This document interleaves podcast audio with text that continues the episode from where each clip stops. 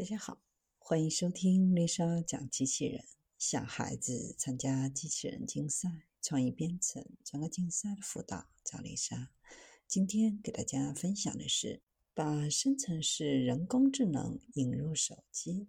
最近发布会不断，在三星最新的发布会上，几乎却没有提及到今年的科技热词——人工智能。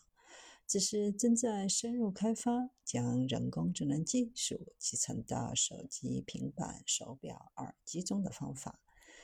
比如，通过耳机说话是一种很好的沟通方式，不需要任何屏幕，是生成式人工智能的一个好场景。如何将人工智能集成到消费技术的其他潜在例子是，S Pen 是一个很好的创造工具，就像一根魔法棒。有很多东西可以启动生成式人工智能，正在深入合作。如何通过手表、耳机、智能手机和智能平板实现一致的生成式人工智能？研究具体的解决方案。